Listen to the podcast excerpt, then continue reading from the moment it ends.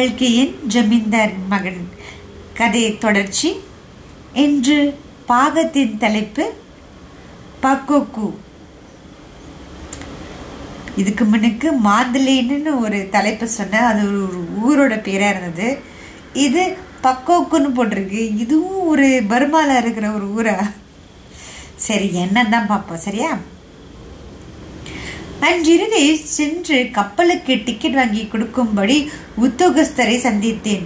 அவர் அப்பனே டிக்கெட் என்னமோ வாங்கி தருகிறேன். ஆனா டிக்கெட்டை வைத்துக்கொண்டு என்ன செய்வாய்? உனக்கு முன்னால் கப்பலுக்கு டிக்கெட் வாங்க எத்தனையோ பேர் இடம் கிடைக்காமல் திண்டாடி இருக்கிறார்களே என்றார். பிறகு அவர் நாளைக்கு நானே காரையில் மாதலிக்கு புறப்படுறேன். நாலு பேர் போகிறோம். நீயும் வந்தாயினா உன்னையும் அழைத்து போகிறேன் என்றார். என் பேரில் உள்ள கருணையின அவர் விதம் சொல்லவில்லை. எனக்கு மோட்டார் விடவும் ரிப்பேர் செய்யவும் தெரியுமாதலால் வழியில் உபயோகப்படுவேன் என்று என்னதான் சொன்னார். தா மட்டும் மாந்திலையில் தங்கப் போவதாகவும் மற்ற மூவரும் அங்கிருந்து கலாவா மார்க்கமாக இந்தியாவுக்கு புறப்படுவதாகவும் கூறினார். அவர்களுடன் நானும் சேர்ந்து போகலாம் என்று எண்ணத்துடன் சரி என்று சம்மதித்தேன். வெகு மார்க்கம் அபாயமாகி விட்டபடியால் புரோமி வழியாக பிரயாணம் செய்தோம்.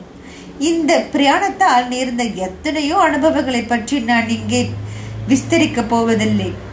இருபத்தி ஓராம் ரங்கூனில் கிளம்பியவர்கள் இருபத்தி நான்காம் மாந்திலேயே போய் சேர்ந்தோம் என்று மட்டும் குறிப்பிடுகிறேன்.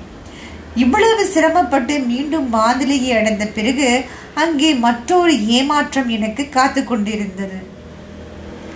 மாந்திலையிலிருந்து கலாவா போகும் ரயிலுக்கு டிக்கெட் கொடுப்பதை நிறுத்திவிட்டார்கள். மறுபடியும் எப்போது கொடுக்க ஆரம்பிப்பார்கள் என்று தெரியவில்லை. டிக்கெட் கிடைக்காமற் போனதில் எனக்கு ஏற்பட்ட ஆத்திரத்தையும் துக்கத்தையும் சொல்லவே முடியாது. ஆனால் இப்போது நினைத்து கொண்டால் பகவானுடைய கருணை எப்படியெல்லாம் இயங்குகிறது என்று ஆச்சரிய கடலில் மூழ்கி விடுகிறேன் முன் தடவை மோட்டாரை ஒப்பித்து விட்டு வந்த நண்பரை சந்தித்தேன். நல்ல வேளையாக அவர் வண்டியை விற்றிருந்தார். ஆயிரத்து நூறு ரூபாயும் கொடுத்தார். இந்த பணத்தை கடவுளே கொடுத்ததாக பின்னால் நான் கருதும்படியான சந்தர்ப்பம் ஏற்பட்டது. அதே நண்பர்தான் இன்னொரு யோசனையும் சொன்னார். மாந்திலையில் ரயிலுக்காக காத்திருப்பதை காட்டிலும் பக்கோகுவுக்கு போய் அங்கிருந்து டம்மு வரையில் போகும் மோட்டார் லாரிகள் போகலாம் என்றார். பக்கோகு என்னும் ஊர் மாந்தலிக்கு கிழக்கே கொஞ்ச தூரத்தில் ஐராவத்தில் அக்கறையில் இருக்கிறது. அங்கே போய் சேர்ந்து விசாரித்தேன். என்னுடைய துரதிருஷ்டம் அங்கும் என்னை தொடர்ந்து வந்ததாக தோன்றியது. ஏனெனில் மறுநாள் காலையில் அங்கிருந்து நாலு லாரிகள் டம்மோவுக்கு கிளம்புவதாகவும் ஆனால் அவற்றில் ஒன்றிலும் இடம் இல்லை என்றும் தெரிந்தது. லாரியின் சொந்தக்காரரான பஞ்சாபியிடம் நேரில் போய் எனக்கு மோட்டார் வேலை தெரியும் என்று வழியில் உபயோகமாக இருப்பேன் என்றும் சொல்லி பார்த்தேன். இடமில்லை என்று ஒரே பதில்தான் வந்தது. அன்றிரவு நடுநிசிக்கு அதே பஞ்சாபிக்காரன் என்னை தேடிக்கொண்டு நான் தங்கியிருந்த ஓட்டலுக்கு வந்தான். எனக்கு மோட்டார் வண்டி நன்றாய் ஓட்டத் தெரியுமா என்று கேட்டான். தெரியும் என்றேன். அவன் ஏற்படுத்தியிருந்த டிரைவர்களில் ஒருவன் வராமல் ஏமாற்றி விட்டபடியால் அவன் என்னை தேடி வந்தான் என்று தெரிந்தது. டம்மு வரையில் லாரி ஊட்டி கொண்டு போய் சேர்ந்தான் இருநூறு ரூபாய் தருகிறேன் என்றான் அந்த பஞ்சாபி. சற்று முன்னால்தான் அவனிடம் நான் மேற்படி பிரயாணத்துக்கு ரூபாய் தருவதாக சொன்னேன். இப்போது அதே பிரயாணத்துக்கு அந்த ரூபாய் எனக்கு கிடைப்பதாக இருந்தது. ஆனால் மோட்டார் லாரி ஓட்டுவதிலும் எனக்கு கௌரவம் இருக்க வேண்டும் என்று எண்ணி எனக்கு உன் ரூபாய் வேண்டாம் பிரயாணத்தின் போது எனக்கு சாப்பாட்டுக்கு ஏற்பாடு செய்தால் போதும் என்றேன். மறுநாள் காலையில் லாரிகள் நின்ற இடம் போனேன். பிரம்மாண்டமான லாரிகள் நாலு நின்று கொண்டிருந்தன. ரொம்ப ரொம்ப அடிபட்டு பழசாய் போன லாரிகள். அவற்றில் நான் ஓட்ட வேண்டிய வண்டியை சுற்றும் முற்றும் வந்து பார்த்தேன்.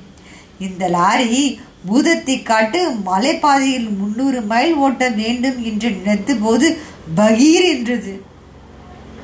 பிறகு லாரிகளில் ஏறுவதற்காக ஏற்றுவதற்காக நின்று கொண்டிருந்தவர்களை பார்த்தேன். வங்காளிகள் பஞ்சாபிகள் ஆந்திரார்கள் தமிழர்கள் முதலில் பல மகாணத்தவர்களும் இருந்தார்கள். அப்படி நின்றவர்களுக்கு மத்தியில் சென்ற இரண்டு மாதமாக நான் கனவிலும் நனவிலும் தியானித்துக் கொண்டிருந்த பின் தெய்வமும் நின்று கொண்டிருந்தது. அவளுடைய பெற்றோரும் பக்கத்தில் நின்று கொண்டிருந்தார்கள். அப்புறம் வண்டி கிளம்புகிற வரையில் லாரியின் இன்ஜினுக்கு போட்டியாக என் நெஞ்சும் அடித்துக் கொண்டிருந்தது. அவர்கள் என்னுடைய வண்டியில் ஏறுவார்களா? வேறு வண்டியில் ஏறுவார்களா என்று தெரிந்து கொள்ள என் உள்ளம் துடிதுடித்தது.